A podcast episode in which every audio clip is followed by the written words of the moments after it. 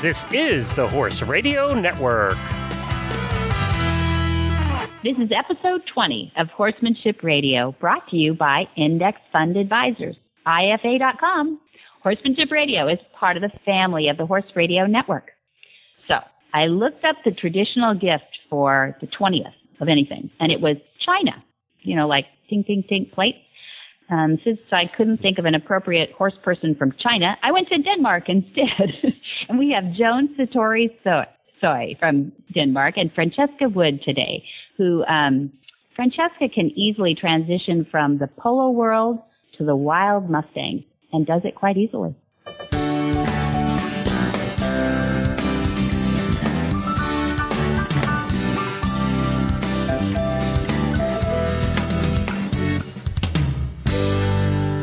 This is Debbie Loucks, and you're listening to the Horsemanship Radio.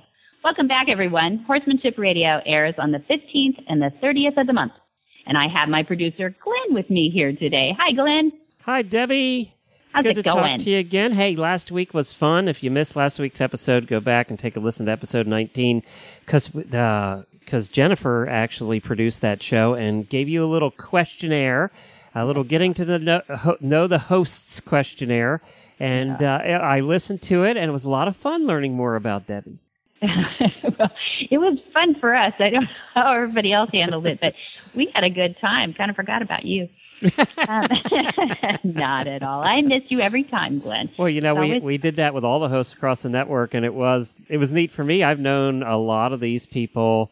Uh, I, I've known a lot of these people, you know, the, my co-hosts for years and years, like you, we've known for years, and yet I learned something new about every one of them with that segment. so it was fun. It's that it is a lot of fun. That was a really good idea. You guys. Well, we're going to clever. take all of them. We're going to cut them out of the shows. Take all just the getting to know the host segments, and we're going to put them all in one file, so that fun. if somebody wants to go back and listen to them all at once, they can do that, and we'll let you know where that is and when that's out. So- Don't use it against us.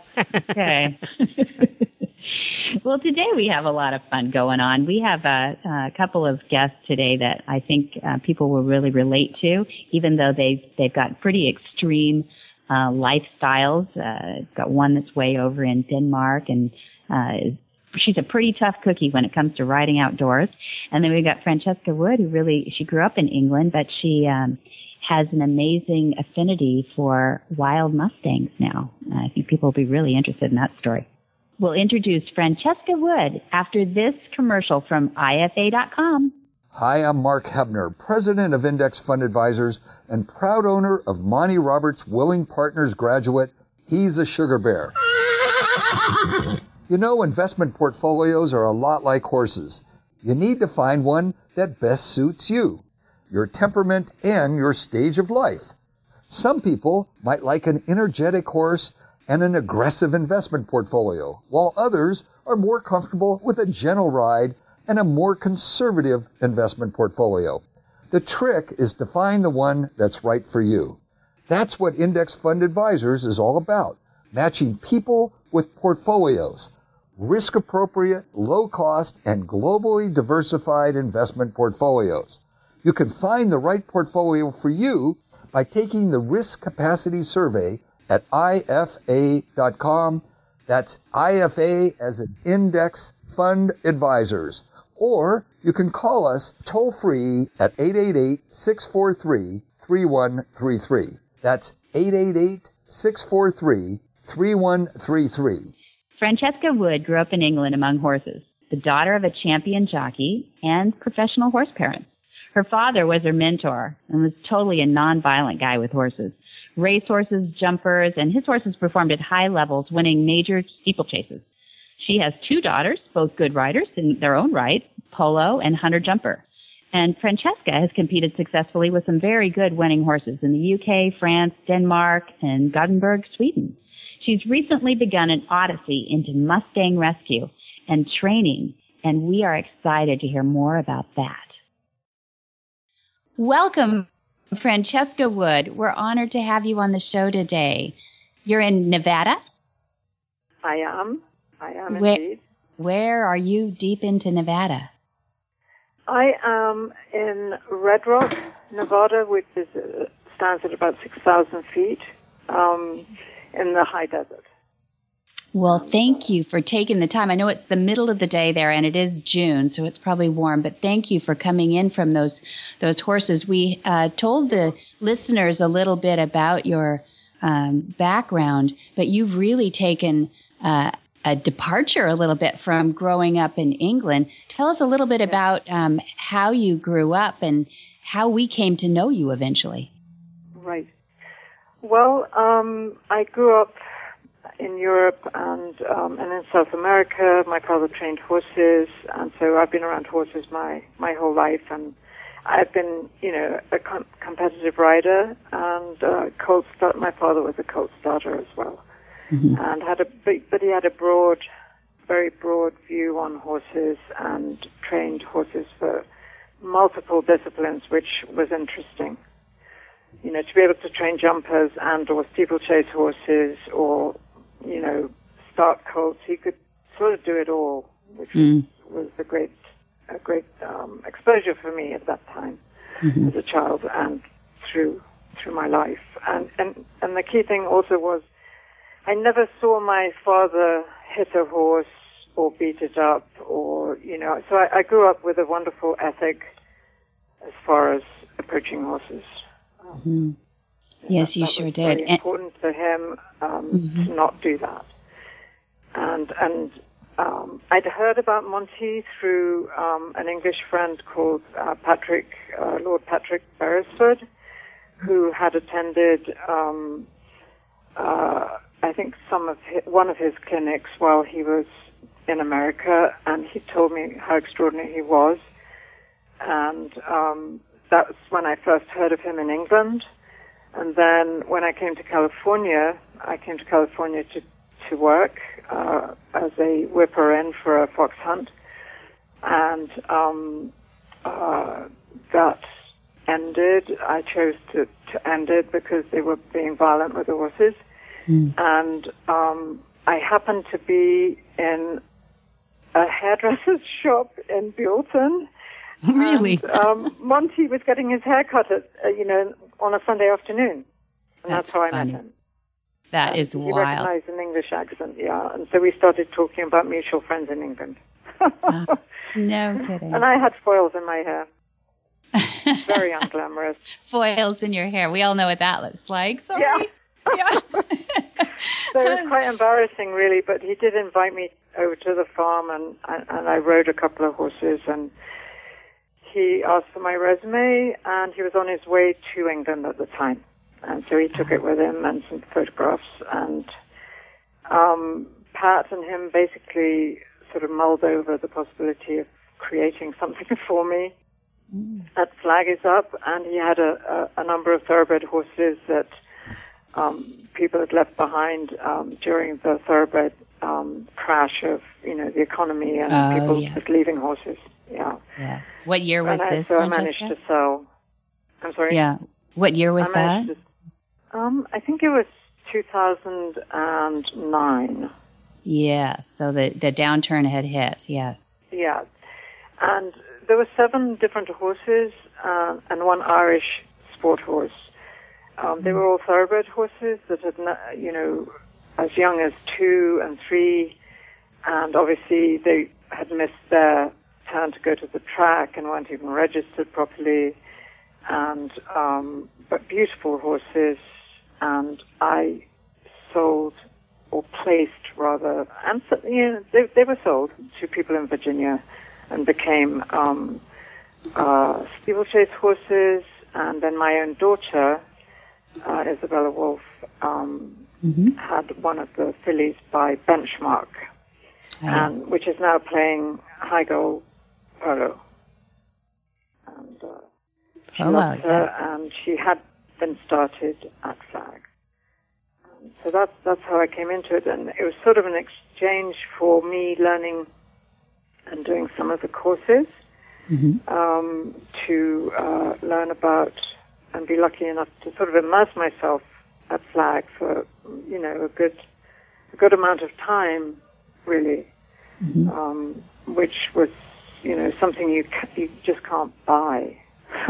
you ah, know, being immersed in it and learning so much while I was there, and um, I was just so impressed by the whole thing, and um, and for me as a horse person who'd really sort of what I call heard it all as far as how to correct horses, how to train horses, how to do it. Monty really changed my life um, and gave me this entirely new window mm. of viewing of, of, horses and how to approach, the, you know, just colts and, and and then the Mustang. You know, just the fundamental language of equus is what mm. I've been trying to learn this mm. whole mm-hmm. time. That's what I, yeah. That, I think that that is just fascinating that you did, did you think of the horses having a language before you no. got it yeah mm-hmm. not really no I, I, I, did everything really by feel um, and if i did have a problem horse i would um, try and figure out how how to do it and, and, and sometimes was really stumped and really couldn't get past certain certain things beyond um, just band-aids, if you know what I mean, as mm-hmm. far as a, a, remedial horse or horse that started to quit jumping or something like that. Um, uh, there was no one who could really say, other than giving it a good smack, what mm-hmm. to do.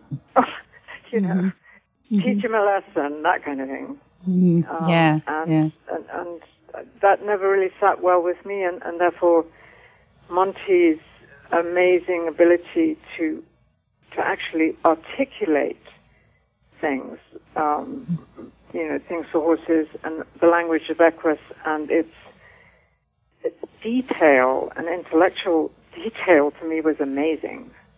Mm. Um, and I'd never had that many alternatives put out there as far as, you know, especially for the wild horses and stuff.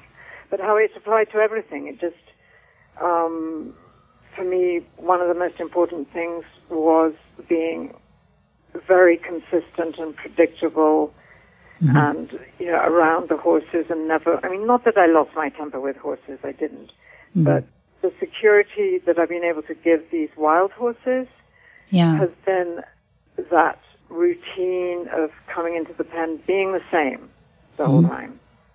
Um, and then they invest in you. Right. had you started horses before, Francesca? Uh, you know, it literally yes, had, yes. yeah, you had. Okay. Yes, yes. Uh, lots of horses in England um, for three-day events, or you know, we, th- there was a sort of classic start. I was lucky enough to be with a very good uh, trainer of horses. Again, so a woman who um, was a rider at Badminton and then became an international dressage judge, and she was really. Um, uh, I was a working student. I did all, all the, the good stuff um, a working student does, but also I, I did a lot of writing for her. Mm-hmm. Um, and we did start colts because she bred her own horses. Ah, good. Yeah. But we did it the old-fashioned English way, which was um, a, a, very slow process. But you know, we'd get on in the stall and stuff like that. Yeah. these yeah. days, it would be, and the stalls oh. were tiny a little crazy, yeah. Right. But on Did the other you... hand, these were well-handled horses. Right. You know? They from and, from and they, womb. right. Yeah, they were very easy. They didn't have any complexes of, of people or any of yeah. that. So, so it went very well usually. I mean, I can't remember one that didn't go well because the start was always good. Did you use the classic uh, British Horse Society book, uh, BHS kind of? I mean, I think that's worldwide. Well, I did get, I mean, when I was 17 or 18, I, you know, everybody took this little exam called the British Horse Society Instructors thing, you know, and, um, but, you know, that, that was standard fare, mm-hmm. but, um, that was part of one's education as far as um, horse stable management, which it was useful for. Mm-hmm. And identifying, you know, colic, identifying uh, a strained tendon. I mean, all that mm-hmm. kind of thing. It wasn't so much. I mean, the riding part was was very minimal, but I was riding so much that you know it was a no-brainer for me to to do that particular thing. I mean, I got like 98% on my exam. Yeah. But, yeah. you know, it, it was good to, it was a really good introduction to stable management. Um, but beyond that, um, you know, I wasn't interested in being a teacher. I was interested in being a writer at that point. Right, right. So I, I didn't pursue the, the system, if you know what I mean. Mm-hmm. The BHS, uh, you know, kind of thing. Yeah. But, so I'm um, I'm curious how you how do you end up with this golden opportunity to to to further your experience with untouched horses? Well, it was kind of a, a leap of, of, God, it was really, when, when I left Monty's, you know, left California and came to Nevada, you know, I was, I was married and my, my husband had a job here. And it happened, the house happened to be in Palomino Valley where the Mustangs are, are housed Mm. by the hundreds.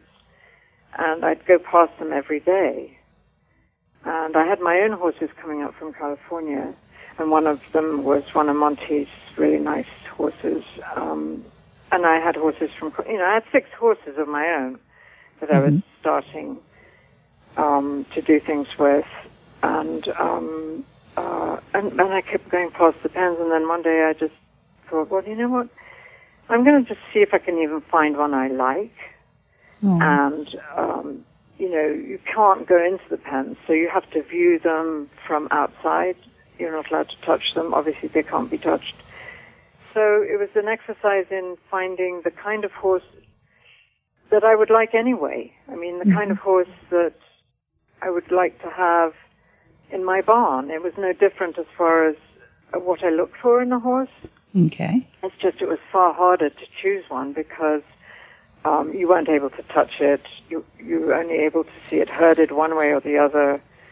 Um, he went into the pen. We went in the truck, so I could get a look at her conformation closely. Oh, okay. And I thought, you know what? Um, I you know I'd really like to see if I can can do this from the beginning. You know, because it, it wasn't as if I'd never started a horse.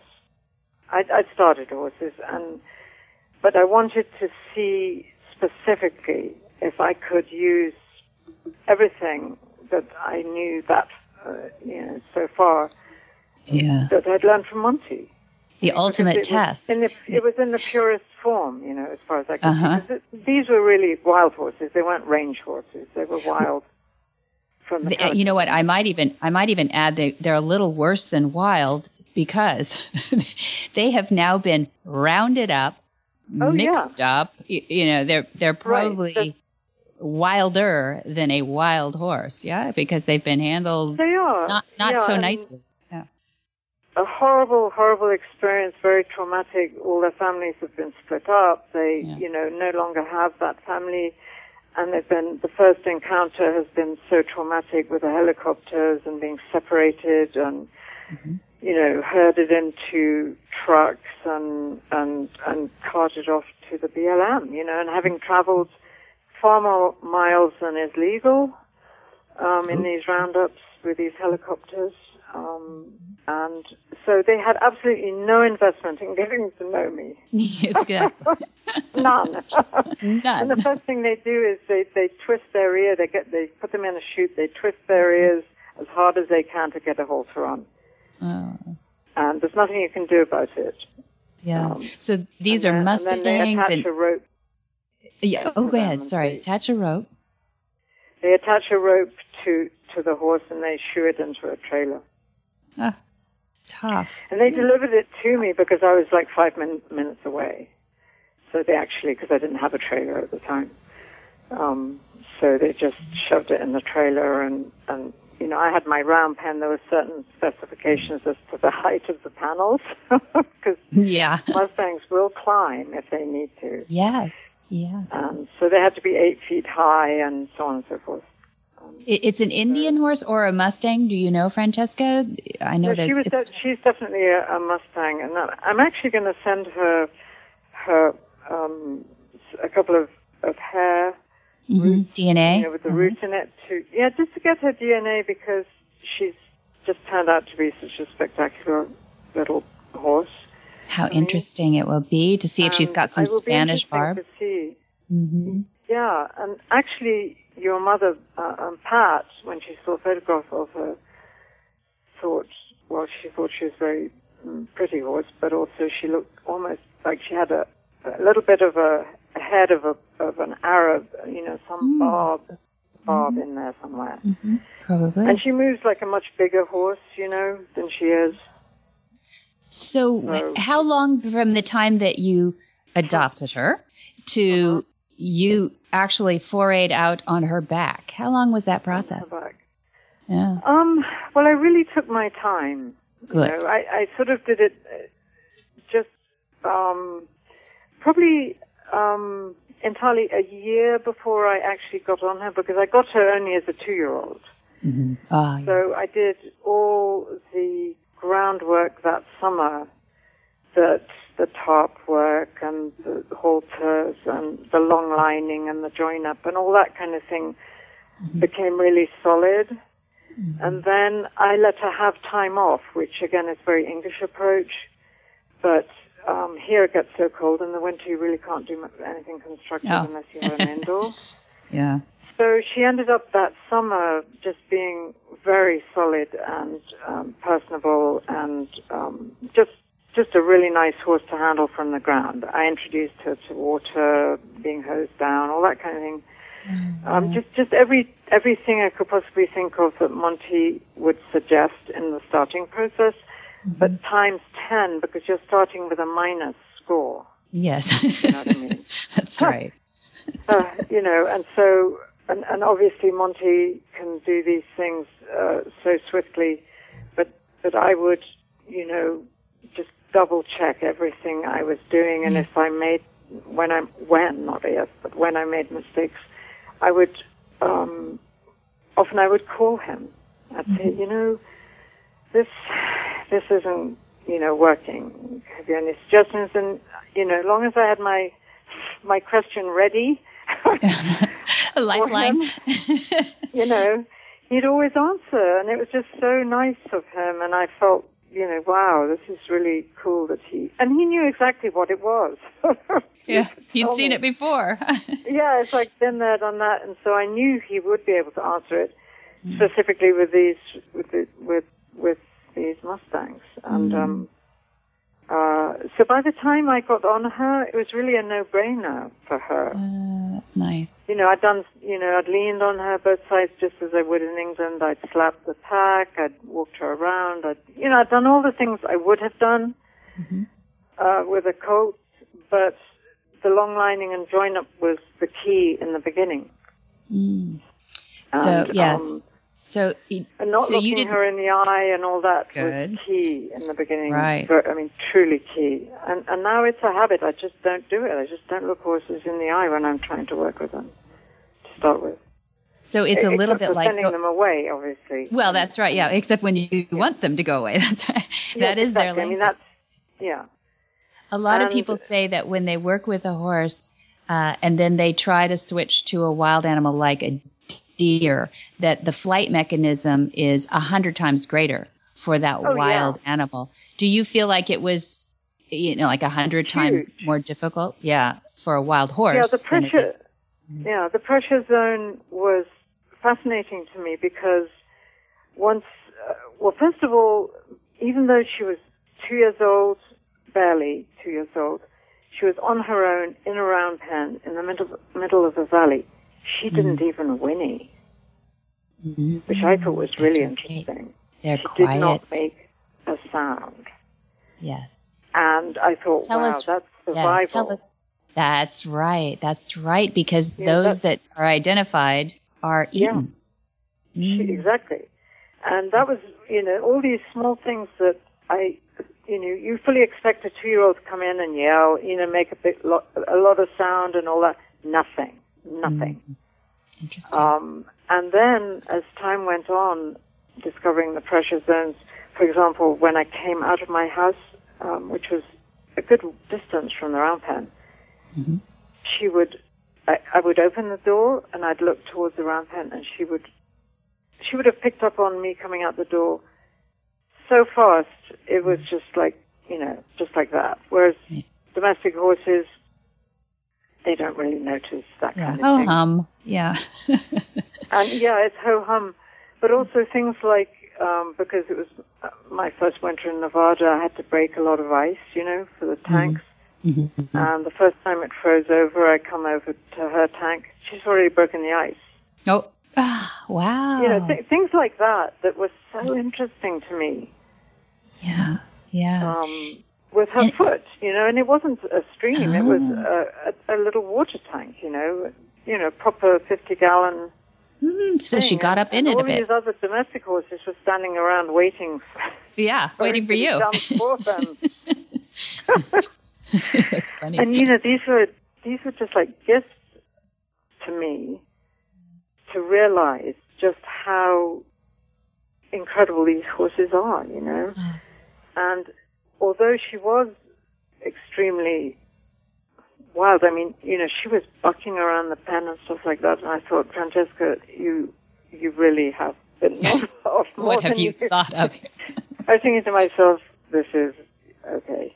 Well, we'll see, type thing, if I can Uh-huh. do this. But, um, you know, the thing about the Mustangs that I find so fascinating is that they give you an op- opportunities to work with them. And that's what you have to learn to see are those opportunities. Um, that I think Monty calls them training opportunities or working with them opportunities that you, you stumble upon them, um, you know, and, and, and then I can apply uh, something Monty has told me, like, for example, the visual, the, the two sides of the horse, the way it sees things, and particularly on the trail, um, although she's completely at home on these incredibly, you know, um, precipitous rock-faced mountains I'm on right now. Um, the first time I went out with her, you know, to show the horse something that it's a little bit afraid of, both sides, and keep going and never stop and look at something, but keep the horse moving past stuff. That was invaluable Yeah. to understand the visual um, process that horses have, and and that you know working both sides of the horse and having it so it can see you all the time was so key with the Mustangs, especially around their rear ends. ah, right. Deadly. Deadly. Before you know it. That's right. Oh yeah, and so you know, but but I made so many errors or blunders, I suppose, but they're magnified. You know, so much.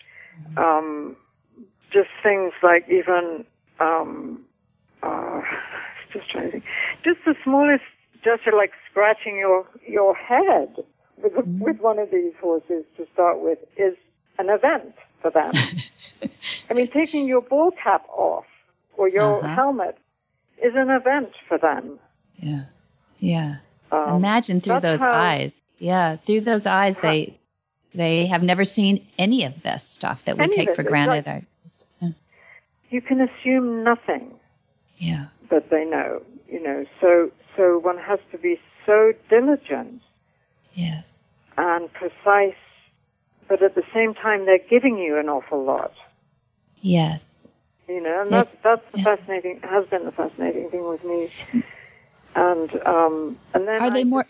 Do you think they're more generous than domestic horses that way? yes, Okay. I do because their curiosity can overwhelm th- their their curiosity is really what gives you the training opportunities Mm. because they want to investigate things because their life depends on it. Mhm. You know, Yet like they're they're such they're great energy preservers, though I know too, and I don't mean that in the ha ha ha Yeah. sense that we say about some lesson horses, but that that they Right. they can live on air practically, Yes. and uh, and they they do want refuge quite a bit, and yeah, Absolutely, absolutely, and um, they, um, you know, I was surrounded by them within the Palomino Valley because it it borders the Pyramid Lake tribal area reservation, so a lot of them would come over the mountain. So I had a chance to for them to see them in the wild around me at Oh, the same time wonderful. having one. oh, And there that's was one- cool. Yeah, and there was one event uh, when um, uh, she jumped out out of the field, Bec- and there was a band coming through at the time, Oh. and o- off she went with her winter rain sheet on. oh dear. Gone for three days. Oh no. Yes, three days. Oh, you must And I have been thought, worried well, that's sick. it. I'll never see her again. Yeah. And all through the valley she was seen because obviously she was running with a herd. She's the only She one with a sheet on. on. she had the rain sheet on. she Hard to miss. A, a, it's like what? but she, her brand is very big, so they could see she was a Mustang. Ah, good. And um, and she went for three days with the family, and then she came back. No kidding, Francesca. That's so cool. Came back to us. And how long had you had her at that point? I'd had her probably a year. Yeah. That's so cool. She's decided, hey, this this this is a lot of work being out there. it she must have lost Dang. like fifty pounds, but Oh, she did not. dear. She didn't have a mark on her, not a mark. And I saw them going up over the rocks and disappear. So She it's interesting. The the band took her in then, uh, as far as we well, know, they too. of, yeah, they, but but apparently from people who'd seen her, she had to try and keep up with them. You know, they didn't really want her there, Uh-huh. but she she kept going. Horse of a while. different color with that sheet on, anyway. I Yes, it's like what the heck is this? Yeah, It's a- looks like a um, detriment. Exactly. So, um, but luckily she she had one of these slaps over her tail. So Oh, I'm thinking, oh my God, she's going to get bred or something awful, you know. Oh, that's But luckily they didn't go there. yeah, there you go. um, the, yeah, the downside. But I was amazed that she could find her way back. Mm, mm-hmm. Mm. And a couple of times, I actually I fell off in the desert because she spooked so quickly, Mm. and um, and she but she stayed with me. Aw. That was the thing. That was when she was really a baby. She stayed with me. She didn't try to run away. what a And they, weren't major falls, but you know she, they're so sharp. You know when they change direction. Yeah, yeah, yeah. He was like, "Oops, okay," but Yeah, let me I get up- on yeah. her. You know all that that stuff that I learned from Monty about standing still. You know the horse Mm-hmm. standing, learning to stand still. She stood still every time I got on her. So You know, that kind of thing was was golden. Mm-hmm, mm-hmm. Um, the value of standing still was just huge. Fantastic story. What a fun story. Yeah. So, what are you going to do with her now? Is there a is there a goal for her Yes, a life? Is there a job? hmm Yeah, definitely. I, I she's one I I want to keep um, because I've decided that I thought it would be fun to do the endurance on her. Ah, yeah. Um, and we've started working. I've started working with a couple of really good riders who've done the Tevis, and you know, which is a big a big deal out here. But but in general, there are loads and loads of distance riders here. Everything from you know people who go for a two mile walk to people doing 100 miles, 50 miles, 75 miles. And so far, I've just done. Um, I started legging her up in January. Um, and going out. And I did, you know, some, I've done 10 miles and 10 miles, and it's like, you know, over a, a period of time. She can now easily do a 20 mile. I'm, I'm, I'm actually preparing for a 25 mile thing that's happening up here. Ah, is that this And month? she's used to the altitude, and she's just, I mean, I've been walking and jogging, that's all. Walking and jogging and climbing. Oof. And yeah. I'm learning about heart rate and recovery. Um, Right. My vet happens to live down the road. Good. She's doing it. And she Uh, and has she's- heart monitors. Yeah. She Uh, she's doing the endurance with you. She's part of the competition. Well, she's got a four-year-old as well, four coming five-year-old. Uh-huh. So we do some together, but mostly I ride on my own, which is crazy, but I do. But You I, I do trust this horse. I mean, you are you're amazing, Francesca. I cannot believe what you've accomplished, not only over your whole lifetime, but just especially in the last few years. And uh, yeah, You, you've got grown daughters I, who are fantastic Yeah. horse riders too. Uh, but Well- uh, you know what? They got to keep up with you, Francesca. Well, I don't know. I just, um, I, you know, my interest through Monty. I mean, honestly, between you all at Flag, it was like having this whole window of opportunity, and then I created something out of it. As far as, although I'm not obviously an instructor, I wanted to see. Just my my you know my curiosity is what has has fueled this, and my admiration for these horses. And what's Mm, well, really you've helped all of us grow. Yeah, I, I appreciate your time today. You've helped us grow in admiration for you and the Well, horses, certainly. But yeah. what insight that um, that you're able to share and give. I would love to have you back to follow along with the story Mm-hmm. of these. How many Mustangs are you riding right now, or have right At the now? moment, um, I've started. I've been here about eight weeks, eight or nine weeks, and I have six. Um, uh, Where you are right now? Indian horses that were untouched that were uh, rescued uh, from the slaughterhouse sale Good at job. Fallon, and then one Mustang. You know, the difference is, I mean, they're all the same in the sense of, of um, being on the range. I mean, none of them have been protected in any way. Mhm. Um, and so, starting from scratch, from no halter even. And I'm now long lining, and um, and I've, got four four really on their way. I mean, I've um, there are photographs up of them having their feet trimmed now. Oh, fantastic! So that was a major thing for me. That is. Yeah. Are you? wh- Where can we find you? Are you on Facebook, Francesca, or do you have Yeah, a website? I'm on Facebook. Yeah. Facebook, Francesca Wood. website. Yeah, just on Ah. Francesca Wood, and, and and I document what's going on um, as as the little bit of progress goes along, and then I'm also documenting um, my rides on on the filly. Oh, fantastic! Well, it'll be fun for people to follow you and support you. Yeah, it's like wide open here because it's all BLM land I'm on. Uh huh. Yeah. uh, adjacent to, and Jessica Gardner is the person I have to thank for this opportunity because she'd been trying to get hold of me for a long time, and I, you know, was going east and this and that, and I said, okay, you know, finally she said, please, please, you know. And the, the great thing about Jessica was that she knew that what she didn't want was Yeah. the Western way that everybody was saying, come Uh-huh. on, you got to do it this way, this way. And we had had previous conversations about what I did and how I did it and through Monty and all that. And I signed her up for the uni. Ah, the Equus Online University. Thank you. Yes. That's awesome. That was the first thing. And this was like six months ago, Mm. at least. And that's when she got these horses. Thank you, Jessica. Yeah, and her husband, and she's not a horse person, she's really a scientist. She's a, a, a range, she's a plant specialist, a, a grass specialist, um, and all of that. But she, you know, she loves animals, and, and, and she's not afraid of, of anything. But so she's been working, uh, viewing what I'm doing, and I'm.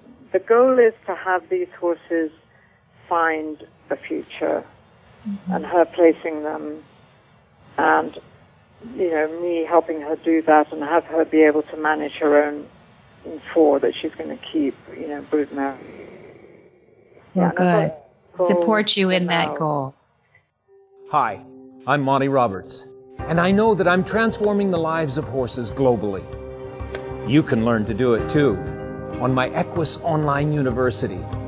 There's a new lesson on there each week, all the way from join up to advanced. Watch world's champions give their lessons. Join at montyroberts.com. Go to my Equus Online University. You can transform your horse too. Joan Sartori Say is from Denmark and she is a wonderful student of the horse. She has had a wonderful upbringing in uh, riding and uh, showing, and she felt compelled and has done a great job to mentor children. She puts together camps for children in Denmark, and she has an interesting perspective that children weren't born with a whip in their hands and probably shouldn't be trained to use one as well. She has pulled away from the traditional pony club memberships and the real structured horsemanship and decided to create for herself and for her own children the ability to put camps on that teach horsemanship from the ground up, naturally, the way it should be done. Welcome, Joan Satori Sully. I'm so glad to have you as our guest here all the way from Denmark, but that's not where you are right now, right? Nope. I am at Flag Is Up Farms right now in California, Solvang, California. I'm very happy to be here. I'm glad you are too. That's why I roped you into this because uh, Denmark, it's harder to catch up with you. You have a wonderful program that I would love to share with the listeners today about that you um, feel fairly uh, convicted about back in Denmark. And I would love to hear how your children's program got started. Yes, well, I would love to talk to you about that, Debbie. Uh, it so happened that when I entered motherhood, I uh, and my own two girls wanted to attend riding lessons. I found that the traditional riding schools really hadn't changed much since I myself went to one in back in the 70s. And uh, I was very sad to find that many of mm. the horses is looking like they look suicidal because oh. it's really they're treated really harsh and mm. many of the the kids are still learning just to have a whip in their hand that is the number one equipment for learning to ride i suppose is a whip in in your hand mm. And the only difference I've uh, difference I've found from my old childhood riding schools is that nowadays you can have whips in all kind of wonderful colors, mm. twisted like a candy cone and bling bling. uh, so and uh, the kids are taught by adults that it's okay to hit horses, mm. and that is so much against my philosophies of how you should be around horses. So I was thinking, well, instead of being all upset about it, why don't I just start my own riding school and show it can be done different? So I mm-hmm. did. I started my own little riding school. Mm-hmm. And uh, at my riding school, uh, whips just do not exist. That's the number one rule. No whips. So, I love it. Mm-hmm. Yep. Mm-hmm. So that so that's the first thing they will learn. The kids learn how to ride without a whip in their hand, and uh, it, well, it, it really isn't rocket science, is it? But I experienced that kids have asked me how I make my horse go forward if I don't mm-hmm. have a whip. Yeah, and that alone tells me that a, a riding school with these kind of philosophies is most needed. Very good. That's right. So what do you answer when they say, but my horse won't go forward without a whip?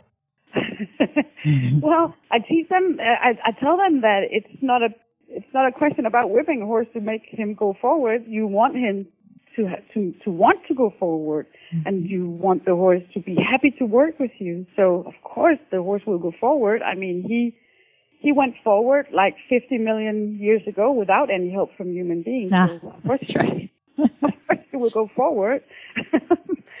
yeah, and uh, we talk. Then I we talk about how how how they feel themselves. I mean, if they were whipped to go clean their room, would that make it any more fun?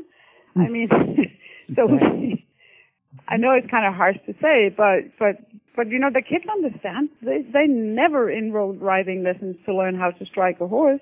Mm-hmm. They enrolled riding lessons to be able to ride out in the sunset with the very best friend, four-legged friend, and mm-hmm. they love horses. So why would they hit them? But they're mm. taught. Mm. Many times they're taught to hit the horses. Mm. So we simply do not do stuff like that at my riding school. Mm-hmm. It's called Range E, by the way, and um, it's very it, it, it, I, it's it's very important to me that the kids learn to be around horses with a lot of fun and joy, and it's important to me that they that that the focus is about being with horses and being with peers kids and have a good time. So I also make sure that it's not so important what they wear. It's of course a safety issue. It's very important that they wear a helmet and that they wear good leather boots. Mm-hmm. But uh, we don't do so much in expensive equipment and outfit and looks. We just want to play and have fun and learn. Very important. We want to learn. I love that. And you have sort of Western based riding, which is interesting in Denmark. I, I don't know if that's non traditional too, probably, huh? That's really not very traditional to do. But I, first of all, my my heart belongs to Western, so that's a very good reason why I, I choose Western. But also, it gives us the opportunity for riding in jeans only. I mean, so and the parents love that that they don't have to go out and, and use a lo- spend a lot of money on expensive outfits. The kids can just show up in jeans and boots. Come on, and then I provide the helmets and the safety vest. Good, but another yeah. thing is that you know, out of right now I, I have 20 students, Good. and four of them is boys. The Yeah. boy number five is hanging on the fence still Oh. trying to, to convince his parents that he should attend riding lessons. But you know, this is a lot of boys. And I know why. Because they don't have to dress up. Yeah, that's right. None of the pink, pink, uh, and purple polka dots and all the things that go with a lot. and, and you lived in Colorado for a couple of years, I know. So is it does do you have a kind of a western feel to it? Because I would think that would attract boys as well. Yeah. Uh, um, I'm so sorry. You need to re- you need to repeat the question. Oh, I had yeah, a that- question.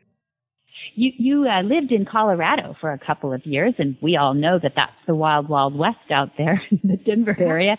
But is is uh, is there sort of a, a cowboy theme to this in Denmark, or I mean that would attract boys? I'm just thinking out loud here.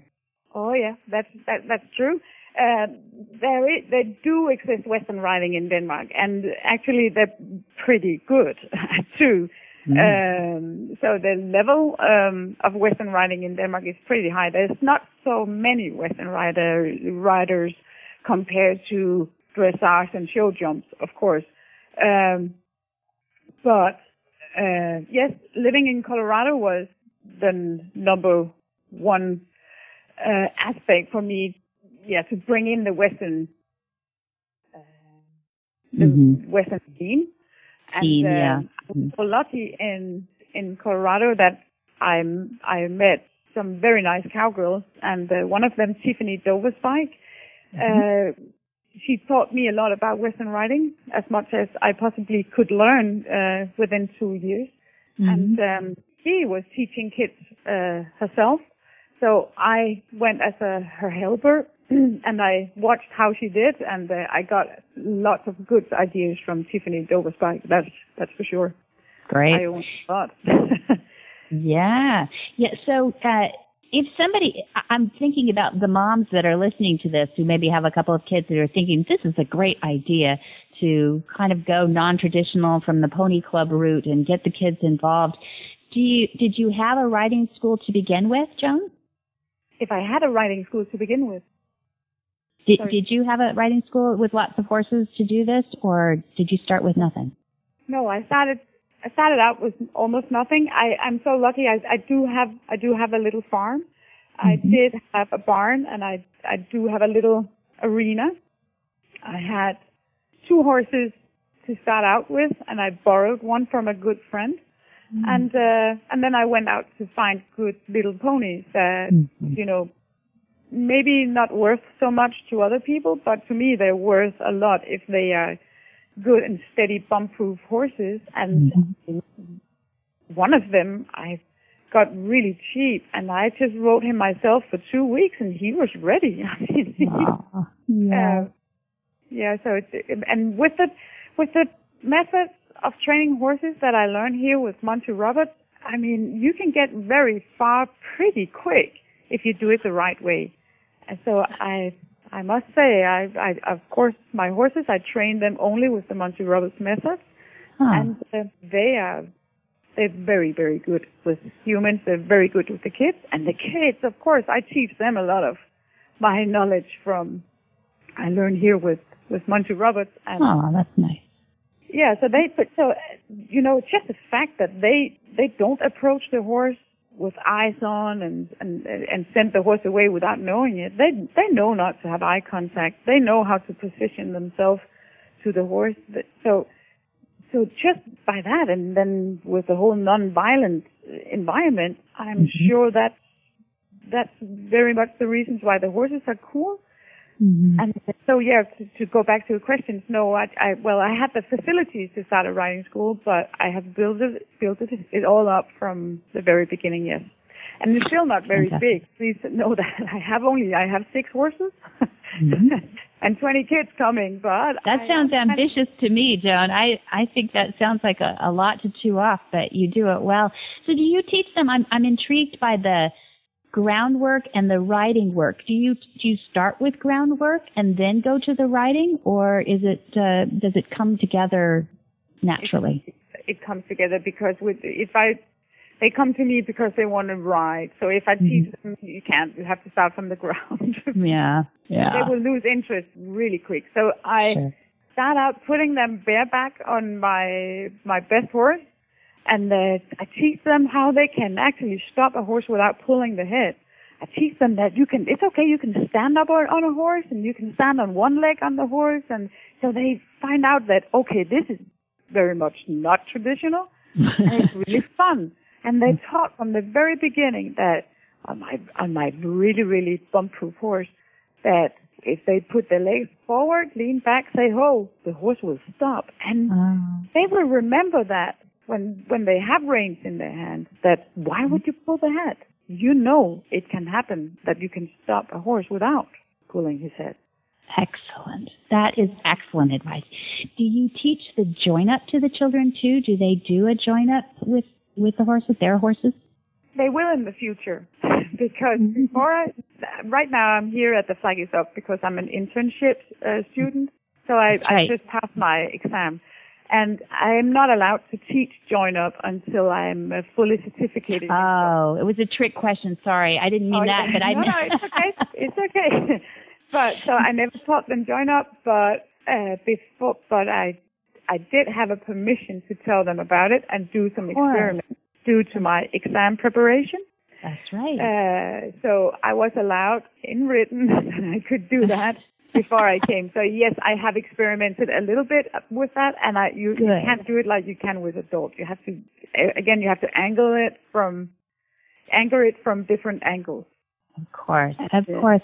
And It just seems like really such a natural way to to uh, get people, get kids excited about the whole thing, to be able to communicate with the horse.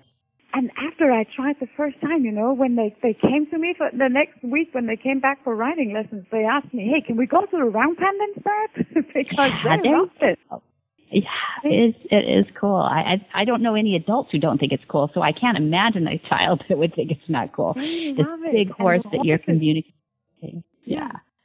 That's really And- nice. And and you you told me a little bit about how you choose these horses for the children. Um, mostly, you're just looking for their their little personalities and their attitudes. It- You don't have a particular breed that you're in love with or anything like that. Is that right? No, that's true. Um, oh, I I absolutely love quarter horses. I have to say that. And, and there is a lot of expenses uh, connected to having a quarter horse in Denmark. So having a full riding school full of quarter horses would be, Woohoo! Huh? Yeah. yeah. that that's it's not going to happen. But I don't know why. But Haflinger comes my way all the time. Oh, yeah. And I do Okay. love Haflingers. They're really nice and good horses. Yeah. So I Yeah, do have. form horses. Yeah. Yeah. How did you get into horses, Joan? Did were you were you born into horses? No, not at all. I'm the first one in my family who uh, uh, who had this huge interest uh, for horses. Actually, I'm I'm from a, a working a labor family. I, I grew up in the city, and it took me from zero years to eight years to convince my parents that they they needed to put me in a riding school. Oh, And back in the 70s, I know it. You know, it was a rich kid hobby. So- a hobby. Uh huh. Uh-huh. Uh, yeah, is that the right word? Did I say something Yes, wrong? That's Okay. right. No, that's right. I just want to make sure they Yeah. understood the word. Yes, it was a hobby back then, and it seemed like an expensive hobby, probably to to parents. huh? Absolutely. And I, I, I don't think that my dad, who he was an electrician, I don't think he bragged much about that his his daughter attended riding lessons. I, I don't think he told anyone. but um, yeah, so I went on my bicycle long distance to to be in the countryside and uh, just be around horses. Uh, so it was something I really, really, really wanted, and it was the only thing on my mind. I remember in school, I I could just look out the window, and there was this cartoon in my brain going in front of my eyes, just with horses, horses, horses. Oh, you just and imagine. it hasn't changed really, Debbie. It's the same. you're still you're still gazing out the window during your exams, huh? well, I know you're really talented. I've seen you work with horses, and it's really exciting to have somebody that's that talented but that dedicated to to the horses and to the future of horses and to our children with horses. So I was really excited to have you on this. I would love to have you back, Joan. With uh, now I know you're not you're not 25. Uh, you've spent years now with horses, and I would love to hear hear some of your expertise in uh, horses and have you back for a tip if you'll come back. I will absolutely. Thank you so much for your kind words, Debbie, and I will love to come back. Thank, Thank you. you. We admire you. Thank you for your advocating for horses too. Today's trainer's tip, we're changing up a little bit today. I thought it'd be interesting to have um, a Q&A that Monty Roberts has covered, Dad has covered uh, recently, that brought up a little bit of controversy. Um, in a good way, I think, because it's one of those subjects that a lot of clinicians and trainers don't like to touch. But I think it's an important one that as our world gets smaller, you'll see that it makes some sense. So Glenn, I would love, I've, I've copied you now on this, uh, Monty's Q&A, and I'd love to hear, um, you read the question and then I'll give Monty's answer as best I can. Okay. So it's kind of long, but try uh, follow along, everybody, because it's important to the answer, I think, too. Mm-hmm. This is the first time my stallion has been rearing and striking since I've had him. I believe the trigger involved two things. First, we had started to teach him the Spanish walk. One does so by tapping the foreleg with the whip lightly. The stallion then lifts his leg and makes a crawling or a clawing motion. Mm-hmm. This turns into a Spanish walk, hopefully. yeah. My coach warned me jokingly just yesterday that we were teaching him how to strike. Secondly, my coach has been in the habit of using the whip on his chest to make him back. We have a dually we have and have used it extensively, mm-hmm. but he would try to playfully nip when I mm-hmm. asked him to back with it. So my coach tried to ch- tried taps on the chest with the whip, maybe ones that were sometimes too hard. Mm-hmm. I believe these two things give gave my colt license to strike out. The first instance with me when he when I was leading him. He had a side rein on the outside to prevent him from turning his head inward. But he got ahead of me in a corner and faced me. I tried backing him by flinging the whip toward his chest. This apparently provoked him to mm. come at me with his mouth open. He didn't get me because he was distracted by my coach. The next incident came the same day after my coach had practiced leading him. All was fine when my coach stopped and the stallion, seemingly out of nowhere, reared and struck at him. The rope got wrapped around his leg, which stopped him from further action. I, yeah, that'll do it. I believe yeah. uh, he has been. he has been he has been doing beautifully until we started the Spanish walk thing, which I believe, connected with the whip tapping on the chest to back, I think he's had enough. How can mm-hmm. we address this issue safely? And mm-hmm. you know what? She described it so well, you can picture all of this happening. Yeah, yeah. yeah. And uh, hopefully, not too many of our listeners have ever seen it. But if you've been around stallions long enough, you'll know exactly what she's talking about. And, uh, and here's Monty's answer. There is a strong urge within me to send you a private message regarding the horse, his behavior, and the questions that you've asked me. My private message would be short and it would indicate that I believe that it is totally irresponsible for me to advise men or women who are not professional handlers of stallions regarding what to do with an aggressive adult stallion. I've had second thoughts on this particular situation as it has to do with my letting the reading public know my position whenever this subject is brought to me for an answer. I suppose I've skirted the issue long enough, so here we go. This is an almighty serious situation, and it does not call for the mincing of words or the introduction of levity. Perhaps I should simply suggest that you watch the movie Buck. If you've already seen it, I suggest that you watch it again. I've talked with many people who saw the film but simply set aside what was nearly a fatal attack by a stallion on a professional horseman. There's no excuse available to any of us to treat this situation as if it had a solution that could be conveyed through any technical device available to us today. It's my hope that you will heed my advice. For one moment, please imagine that I'm an expert in the field of explosive war devices.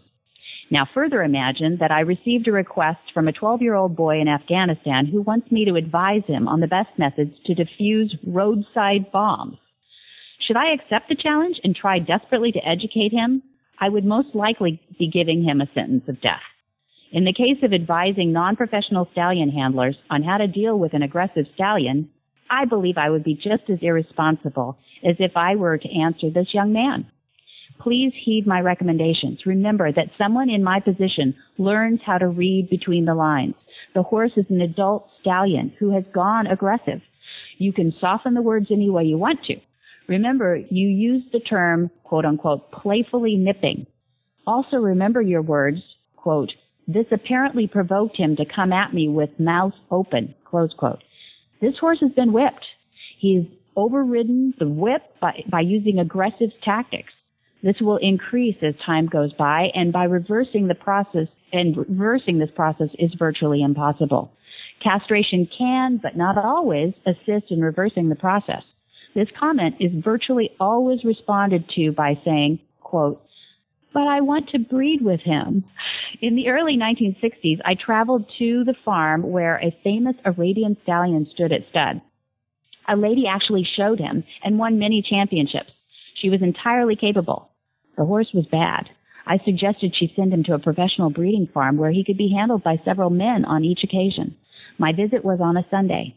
Her truck driving husband returned home on Thursday to find her ripped to shreds in the horse's box stall. The husband picked up his two children at school and announced to them that they no longer had a mother. I never want this again. This is the second horse that has been brought to me this week with a story extremely similar. Similar. As the world gets smaller and we love our horses more and more, it's my opinion that these stories will be more plentiful. I now know that I that I have to do what I can to let people know that these animals are only doing what nature dictates they do. In this case, someone came into his world to control him and with the violence of a whip. He decided he was bigger, faster, stronger, and totally capable of controlling his world. I want the world of horse people to know this answer. If I can help you further, please let's discuss solutions privately. Do not for one minute think that I'm telling you that the horse is at fault. I want everyone to love their horses. I want them to treat their horses in an acceptable manner and to seek solutions that are effective whenever there's unacceptable behavior. I do not want people to simply love their horses, have someone treat them with violence, and then convince themselves that it'll be okay because they love their horses. This is delusional thinking. Whether the behavior is from violence or from a total lack of boundary setting, the danger is of equal magnitude. And that's from Monty Glenn. Uh, I think that's an important statement to make out there and uh, a subject oft not touched. Right, and, uh, and it's because people are, are, because of the the nature of the topic. It's not touched, mm-hmm. uh, but boy, he said it so well. Mm, thank the you. analogy was very good. it, it, puts it in perspective, doesn't yeah. it? And we yeah. have had people write in from all over the world thanking him for that answer, and including professionals who, you know, are a bit afraid themselves of touching the subject because how do you do that in an email, or how do you even, uh, you know, you just can't see every situation or, or you know, uh, carefully um, measure how to help them. Interesting. Well, we thank Monty for that, certainly, mm-hmm. for the trainer's tip. And now it's time for his calendar. What in the wide, wide world of sports is going on here?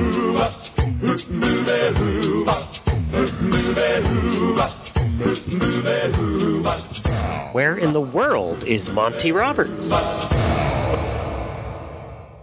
Monty is looking forward to meeting some new friends, two-legged and four-legged, in Solvang, California, August 4 through 8.